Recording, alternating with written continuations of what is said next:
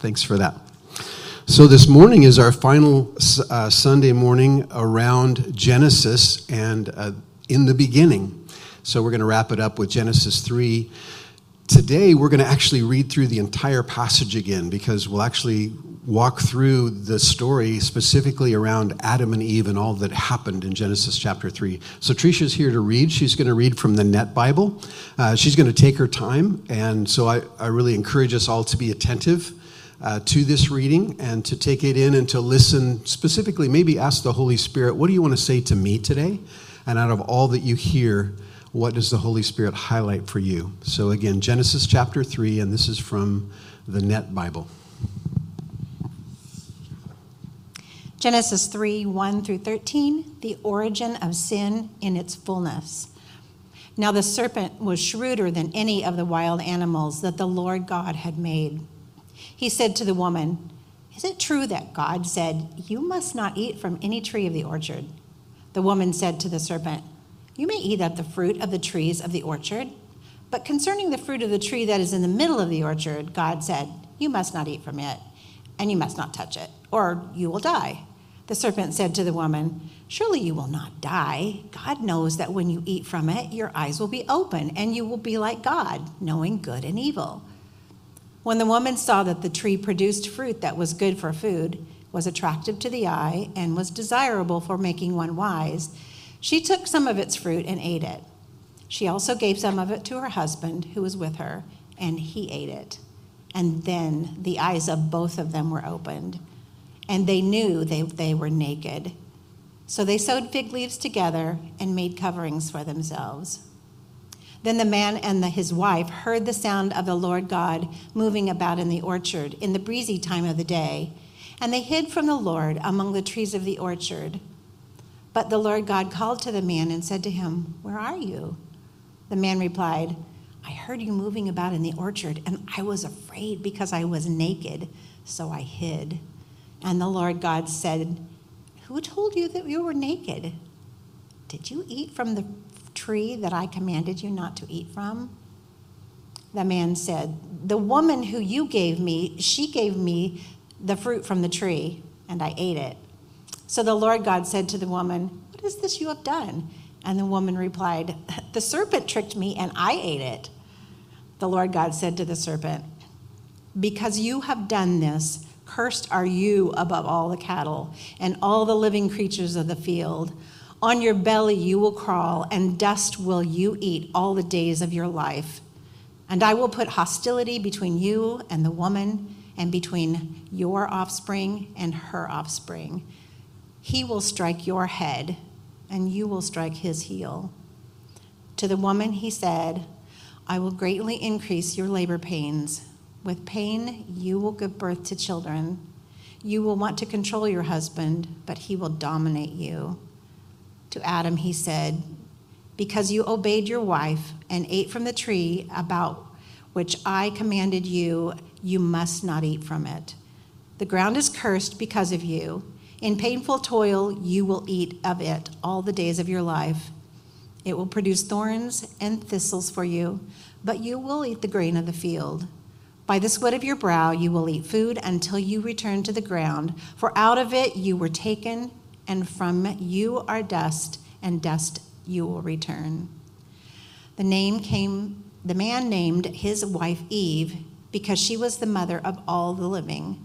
The Lord God made garments for skins for, for Adam and his wife and clothed them. And the Lord God said, Now that the man has become like one of us, knowing good and evil, he must not be allowed to stretch out his hand and take also from the tree of life and eat and live forever. So the Lord expelled him from the orchard in Eden to cultivate the ground from which he had been taken. When he drove the man out, he placed on the eastern side of the orchard in Eden angelic sentries who used the flame of a whirling sword to guard the way to the tree of life.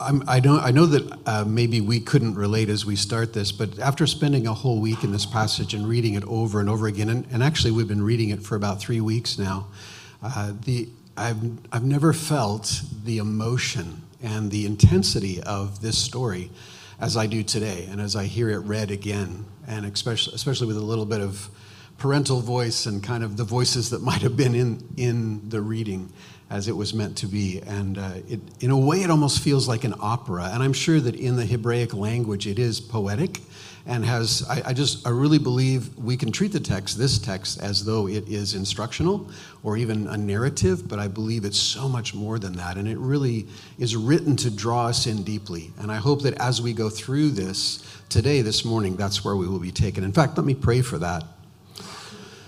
Holy Spirit, we do ask you to bring uh, the truth of this passage to us. We pray that you would bring it deep into our hearts and bring it deep into our minds as we consider just what took place as it's recounted here for Eve, for Adam, and for all humanity. Let us understand, let us perceive, let us know, let us believe. In Jesus' name, amen. So last week, uh, Daniel took us through uh, more than just this passage to show us that what is in this passage is a conflict that was not only local, but it was a conflict that is global and a conflict that actually precedes the creation of humanity. So, this is a cosmic conflict that has been going on in the heavenly realm between God and all that is good and the evil one and all that is evil. And so, as Daniel said last week, we were created and brought into this cosmic conflict. And God created this very special place that He set apart and resourced it well. And it was a place where His presence was, where He came to visit, and where everything around these two humans reflected God's goodness, His beauty, His order, and His power. And it really was meant to be an experience, a temple of God and His goodness in the midst of a lot of chaos around them, and even in the spiritual realm, more so. But now we have this invasion that takes place where the evil one, somehow by God's sovereignty, is allowed into the orchard. And then we have this new opportunity and indeed this new tragedy that comes. So essentially, what we are looking at today is that the cosmic conflict becomes a human conflict. It becomes for us a very personal conflict. And I want to walk you through chapter 3 kind of from the back end and work toward the front because in a very real way uh, we are going to move from the, the outcomes of what happened to the process of how it happened back to the very source of how this uh, tragedy occurred and we're going to work our way down to the root of it. So let's do it in this way. First of all uh, olivia would you give me that first slide? The first thing that we're going to take a look at is the outer conflict that occurred the conflict that is the cosmic conflict that was going on in the heavenly realm and was present before creation now becomes an outer conflict for Adam and for Eve. First of all, there's a conflict in relationships between humans and other creatures. In chapter 3, verse 15, it says, I will put hostility between you and the woman, and between your offspring and her offspring. Certainly, this is clearly and first and foremost God declaring what's going to happen between humanity and the evil one and the demonic realm, that there would be this enmity or this hatred between the two. But somehow the animal kingdom is also, also involved. God is actually speaking to the serpent, to the animal that was present that Satan used to speak to Eve. And if you think about it, there really is a disconnect today in our world between the creatures of the animal kingdom and the human kingdom. I believe, and I'm sure we all believe, that we were actually meant to be in the same space together, that we were actually meant to live among them. And we've been able to do this a little bit with dogs and cats and, and even some snakes and some other things. But really, I think there's so much more that God intended us to experience that we don't get to experience because of this fear and this enmity I remember a few, well, a few decades, I was going to say years, but actually three decades ago, I had the privilege of going to Africa to work uh, on an orphanage. But one of the things we did before we came back was we went on safari and we actually went and played 18 holes of golf uh, in Botswana. And it was an incredible experience. I, I got my clubs and I was just wearing, you know, jeans and a shirt, and I really wasn't dressed for it. Uh, and I went out with my buddies who are actually millionaires to golf, and we went out onto um, the course, and animals were all over the course. It was incredible. We had to wait for the antelope to clear the fairway before we could tee off. It was such an experience. Like hole nine or 13, somewhere there were warthogs that were kind of in the sand. And it was just incredible. It was so idyllic, but I just had that feeling like, I think this is the way it was meant to be. I think we were meant to intermingle, but that is not the case because of this enmity and this fear that is often between humans and animals. Secondly, in verse 16, God speaks of a heavy burden that is going to be placed on Eve, and actually Adam and Eve as well, when it comes to raising children. And I believe that this is not just a, uh, a declaration of the experience of birthing a child, the labor, but it's a bigger story as well here that there would be challenge and there would be difficulty in children. And remember, what is the mandate that God gave to humanity? What did he say? He said, Be fruitful, have children, and multiply and rule over the earth. And so there are these two callings that he gives to humanity. One is to reproduce humanity, and the other is to work the ground and to create more gardens and more orchards. So it's these very callings that God called humanity into that are now challenged because of the presence of sin. So we have this heavy burden in producing children. And again, I believe it's more than just labor, but if you think about it, one of the most uh, the greatest challenges to marriages and one of the hardest things that we do in life is to parent children. There's just so many difficulties, so many stress points, so many challenges. I would say probably the pain that we remember the most is teenagers and not not well you should speak for yourself but not the labor on that one day but the labor of parenting throughout their lives and just the difficulty the sadness as well as the joy but uh, again there's this heavy burden that exists around this and then the third thing here that we see in this outer conflict, this social conflict, is the idea that there is this conflict in relationship between man and woman. Conflict in relationship between women and men. And we know this is true in our country just looking at stats. Half of those that fall deeply in love and believe that they were meant to be together for a lifetime and bring around their friends and family and commit to each other and say, You and me forever, this is going to be awesome, give up on that commitment the stresses, the, uh, the tensions that are created, and the challenges and the conflicts that come cause us to give on something, give up on something we never thought we would have given up on. It's a very real conflict. And then lastly, the, another outer burden or an outer conflict that exists is this relationship between humanity and the ground, which we've already alluded to. Uh, verses 17 to 19 say, the ground is cursed because of you. In painful toil, you will eat of it all the days of your life. It will produce thorns and thistles for you, but you will eat the grain of the field. By the sweat of your bow, you will eat food until you return to the ground, for out of it you were taken. For you are dust, and to dust you will return. And again, as we think in the largest possible terms, no matter what kind of society we work in, one of the greatest toils or struggles we have is this of providing for family whether it's the man or the woman or both of us in partner together, the great challenge in our life so often is work. Where do I work? What kind of work do I do? Do I keep my job? What happens when I lose my job? A lot of the great stresses in our life are around this stress of provision, of creating a family. And so here we have in these two great callings of humanity to reproduce and to fill the earth and to provide food are these burdens, these challenges, and they become the major stress points in our life.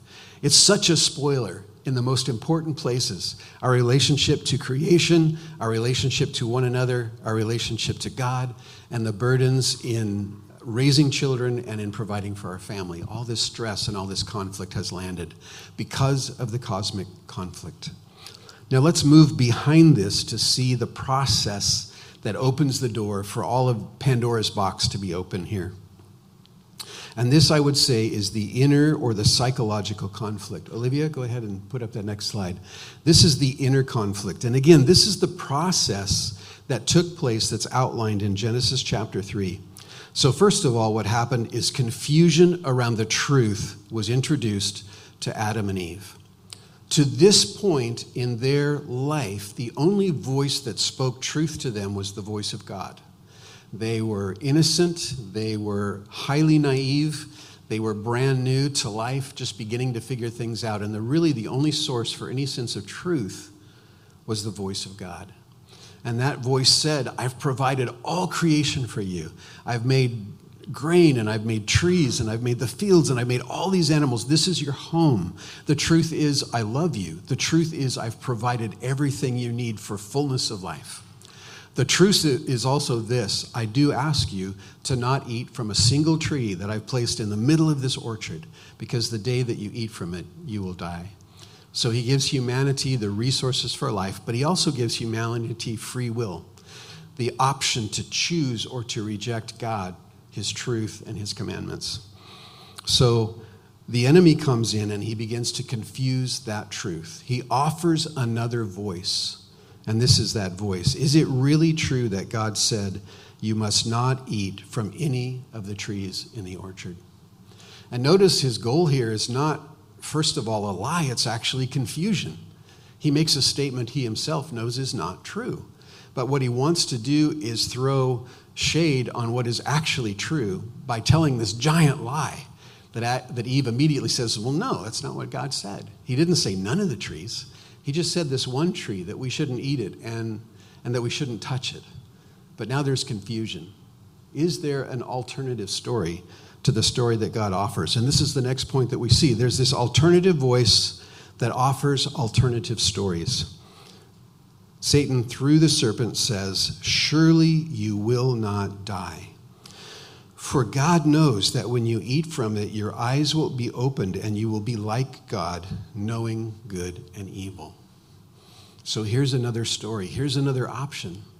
To this point, Adam and Eve have innocently believed and trusted God, and they've met with Him daily, and they've had their talks in the afternoon, and life is good. But now another story is introduced. There's confusion, there's an alternate story, and now look where the weight of making the choice lands. It lands with Eve to make a choice. I've heard two stories. I've heard two ideas around God and who He is and what His motives are and now I need to make a choice. And in this way, Satan is, is creating a reliance in Eve and in Adam to make a choice for themselves, to rely on their own resources, their internal clock, their internal judge to decide. When the woman saw that the tree produced fruit that was good for food, all the other trees, this was God's will, trees are for food, this tree's for food. It's the same. That it was attractive to the eye, so apparently it was beautiful. Just like, man, I, I grew up in uh, the Central Valley of California, and Kevin and I have often exchanged stories around the beauty of the fruit that's there. The fruit at Safeway and Fred Meyer's okay, but man, if you get fruit right off the trees in some of the most luscious places like Southern California, I mean Central California, the peaches are huge. You don't have to eat them, you just smell them and you start to salivate and you bite into them and you get them all over your clothes and you like that. It's okay. And you just keep eating. You throw that pit away, but that peach is so big it makes an entire meal. In fact, when I would come home from school, my dad in our landscaping planted fruit trees in our backyard and used them for landscaping. So throughout about nine months of the year, something was always ripe. And it was so fun to come home from school, go straight to the backyard, and what am, what's my snack today? And oh man, that fruit. And just looking at it, you knew this is good. This is going to taste awesome. And that was the experience Eve was having with the fruit of the knowledge of good and evil, which, by the way, I'm going to suggest is not an apple. I'm going to say I don't think this fruit is on the planet anymore. Let's go on. she saw that it was also desirable to make one wise. Now, here's something new that she had been ignorant about. God, uh, as far as we know, had not explained about the tree other than just don't eat it or you will die. He hadn't explained that there was something that you would experience if you ate it. So, this has been introduced by the evil one.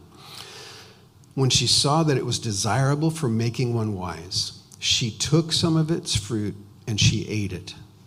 She also gave some of it to her husband who was with her, and he ate it as well.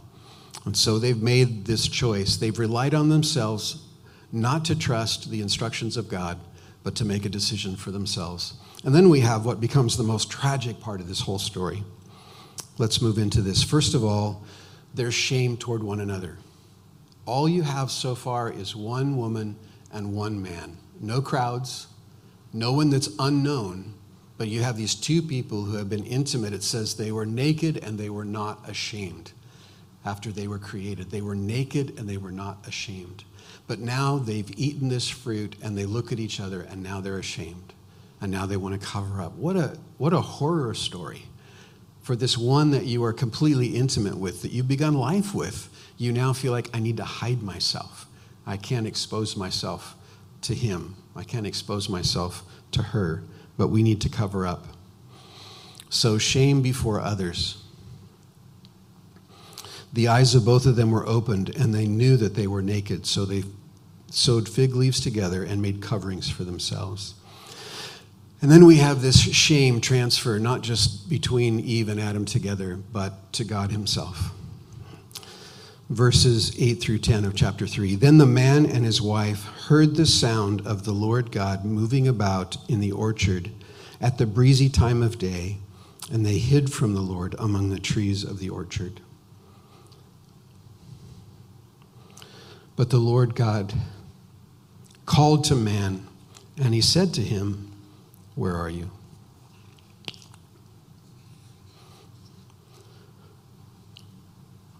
Think about this moment.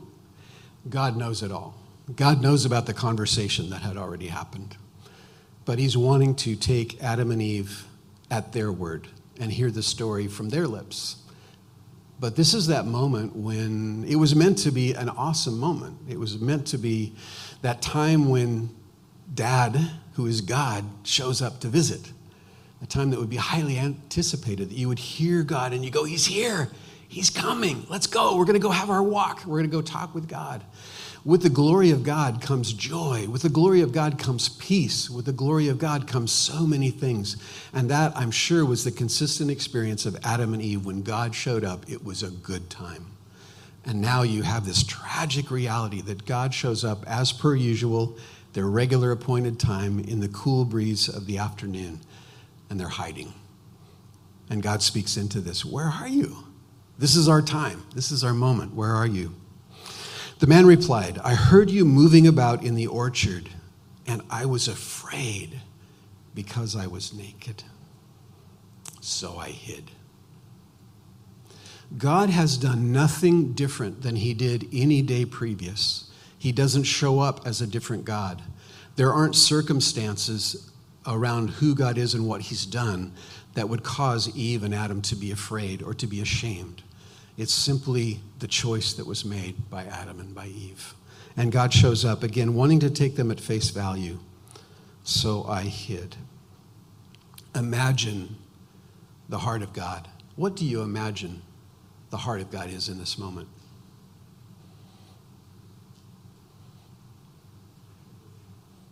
Anybody have a thought? Anguish. Ah. ah. What's that? Sorrow. Sorrow, yeah. Brokenness, yeah.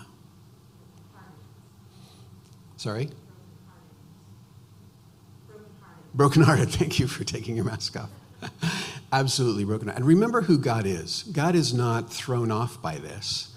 This doesn't change who he is, it doesn't change what he does, and it doesn't change how he relates, but it changes everything for Eve and for Adam. And the, these fragile and vulnerable creatures that he created have now had their innocence stolen.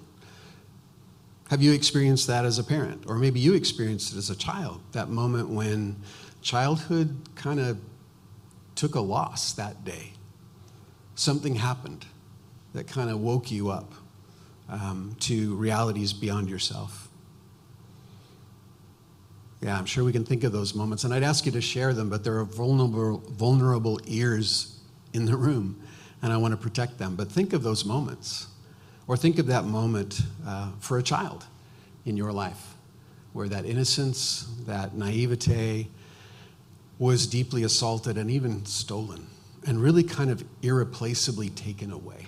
And maybe it's not a single incident, but it's an accumulative effect of getting older and becoming aware of things, becoming aware of brokenness, our own brokenness and the brokenness of others, of options, of ways to live and choices to make where these choices can be made. And this is the entire experience that God and Eve and Adam are happening are having together.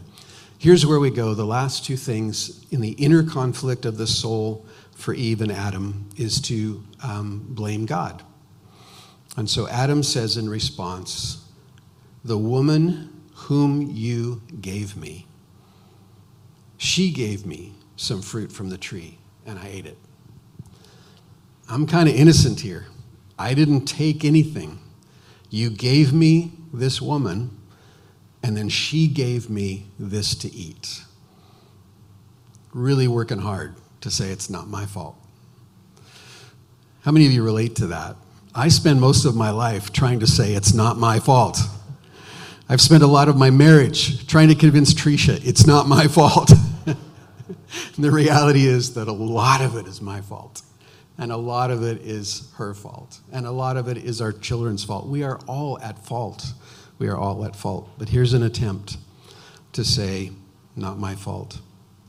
And then finally, uh, Eve adds to the blaming and she says, The serpent tricked me and I ate. The serpent tricked me and I ate. So we blame others, we blame God, and then we even blame other forces. Anybody heard of Flip Wilson? The devil made me do it? Yeah, three people. Yeah, three people over 50. Thank you. All right. Yeah, there's just this choice to say it was something else. The devil made me do it. It's not my fault. And again, what must the heart of God been through this entire conversation? What is he thinking? What is he experiencing? I, it's a mystery, and I don't know.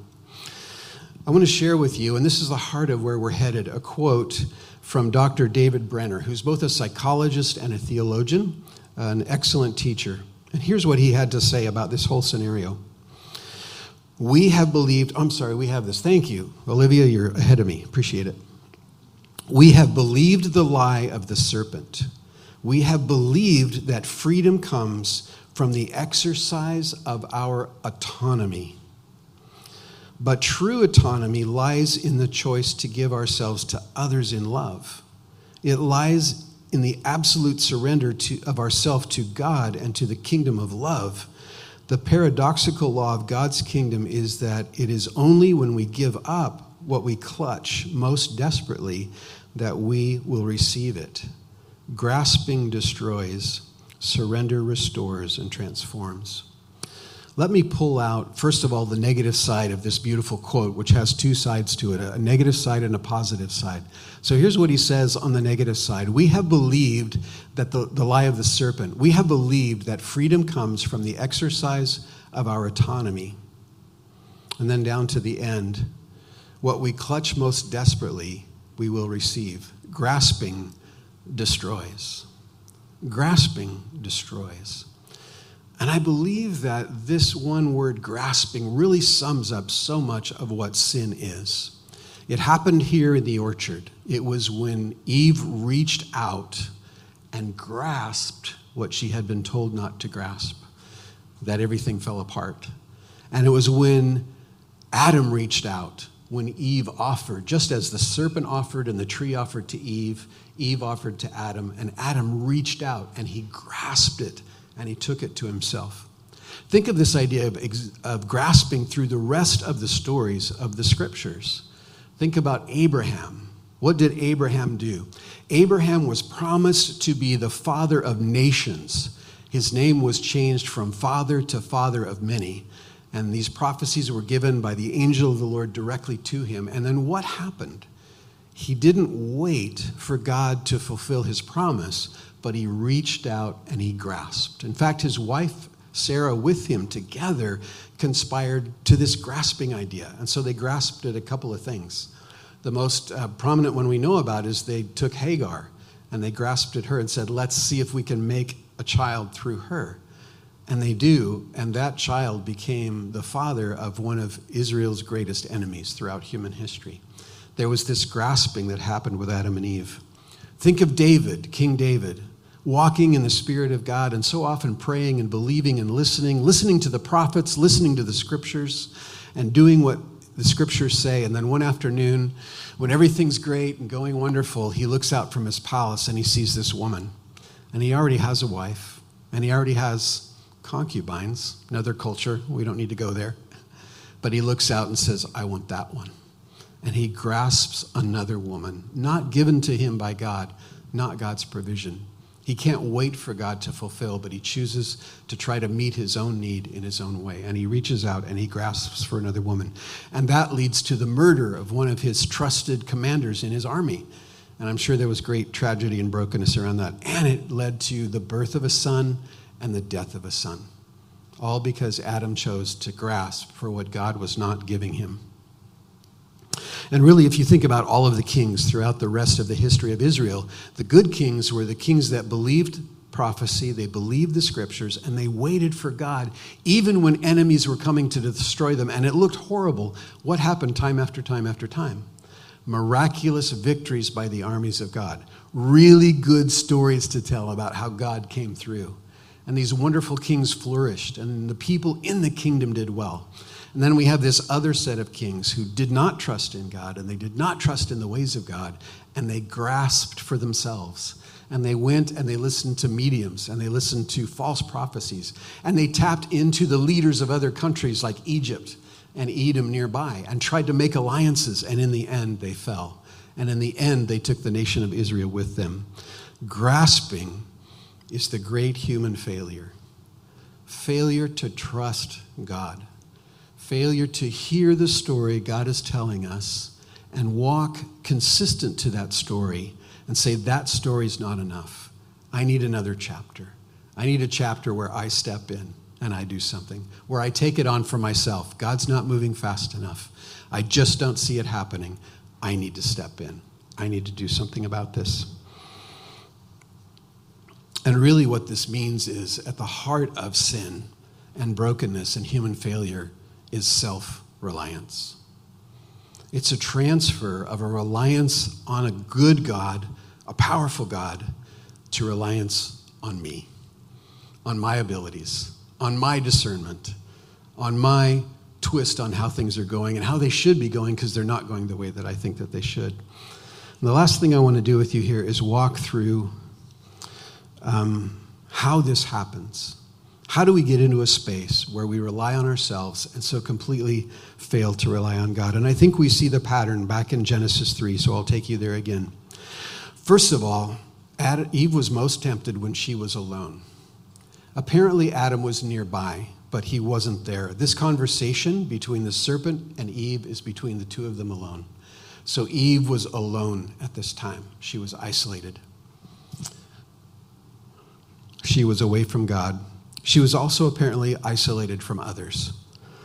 This reminds me so often the worst moments for me spiritually are actually sometimes when I'm on vacation and when I'm alone and when my guard is down and there's no expectations and I'm just able to relax and I get alone by myself and I begin thinking back about the story back home. And I think about the church and I think about my family and I start to wonder about certain parts of it that I'm kind of not settled with. Like, what's going on in that relationship? What's going on with that son? What's going on with that friend?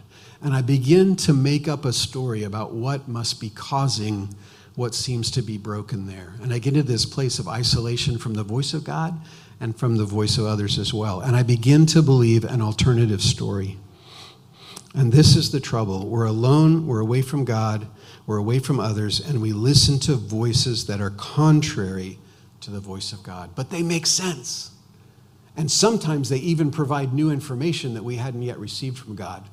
And now we feel a little bit betrayed. Why didn't God explain more about the fruit? I mean, isn't that the question? Why didn't God say more? Why did he just say, don't eat it? Because I said so. I mean, we've chosen not to do that in parenting, right? Give your kids a motive, give your kids a reason, let them understand. God wasn't looking for Adam and Eve to make the right choice. God was looking for even Adam to trust him. To trust him. That's what he was after. We listen to alternative voices, and then we stop believing in the goodness of God. We call into question is God really that good? If he was good, if he was that good, if he is that good, why did this happen? Why did that happen? Why was there that suffering? Why did I experience this pain? Why have I watched someone I love go through this? If God is really that good, why are these things going on? And there's this mistrust of God. And then finally, after that entire process has gone full circle within ourselves, we say, It's up to me. It's up to me. I have to pull the trigger. I need to do something. God hasn't told me to do it. I just think it's right, and I just need to do it. Are you resonating with this reality? Does it feel super familiar? Yeah, and I think more than ever in the last 18 months, we've been just kind of surrounded by alternate voices and alternate narratives. And I don't mean the micro narratives of masks and vaccines, I mean the macro narratives of God and the global reality and humanity. And are we getting better or are we getting worse? And is God really good? And why do great people suffer? And all these questions are swirling around. And I wish I had answers, but you know, God primarily doesn't offer us answers, He offers us Himself. And He says, Would you trust me? Would you trust me? I am God. I love you. I've provided everything that you need. Would you trust me? And that's the great call. The call to Eve and Adam wasn't, here's all the details of why you shouldn't eat this fruit. And if you understand it, you'll make a wise choice. The question was, I've given you an option to trust me or not to trust me. I hope you trust me. I command you to trust me. Trust me. And the answer was, not today. Not today. Let me read that quote again. Olivia, can you take us back there to Dr. Benner's quote? We have believed the lie of the serpent. We have believed that freedom comes from the exercise of our autonomy. But true autonomy lies in the choice to give ourselves to others in love. It lies in the absolute surrender to ourself of ourself to God and the kingdom of love. The paradoxical law of God's kingdom is that it is only when we give up what we clutch most desperately that we will receive it. Grasping destroys, surrender restores, and transforms.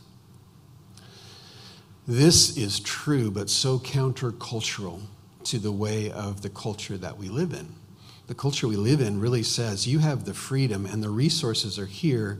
You have the right to pursue happiness. I love this about the Declaration of Independence that it says, everyone deserves the right to pursue happiness. There's even kind of an, an agreement that it may not happen, but you have the freedom to pursue it.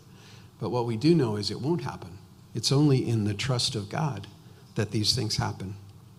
I'd like to take this in closing kind of to the extreme in thinking through David and Sherry's experience, but particularly David's experience of his father and losing his father. And a couple weeks ago, you guys know I went to Kansas and experienced the memorial service of a beloved uncle. I think this is the ultimate test, and the world is trying so desperately not to die today. We all know that we will die, the day will come. But we have this tenacity to say, but please not today. and please not this decade or the next decade. But here's the great hope that we have God has said, I am there after death you actually, every human moves from this present reality to the presence of God, no matter their ultimate destiny. When we release someone into death, we are releasing them into the hands of God. That will be the one whom they meet, according to the scriptures, when they pass from this life to the next life. Now, what happens after that, that's a complex story, and there are both tragic and wonderful options, but they don't belong to us. And Jesus even said many times, a lot of you will think that this is your destiny, but you'll actually be wrong. Your destiny won't be that. I'll say, I never knew you, even though you thought I did. And to me, what I do with that confusion is to say, I have to give that to God. And every person that, that I have to let go of who passes, I have to pass them on to God. But there's tremendous relief in that because I trust God. I trust God with those I love and care for, and I trust God with those I don't know. So, no matter who is moving from life into death, they will move back into the presence of God and into the hands of an eternal, loving God. And the destiny of their life is up to Him. It's not up to me to figure it out and to try to work it out. And for me, there's such rest and there's such freedom. The struggle for me now is to feel that way about myself as well. I understand the fear of death. I had a cancer scare 20 years ago and had to have some deep thoughts and thought, Am I ready at 40 years of age to say, okay, this is it.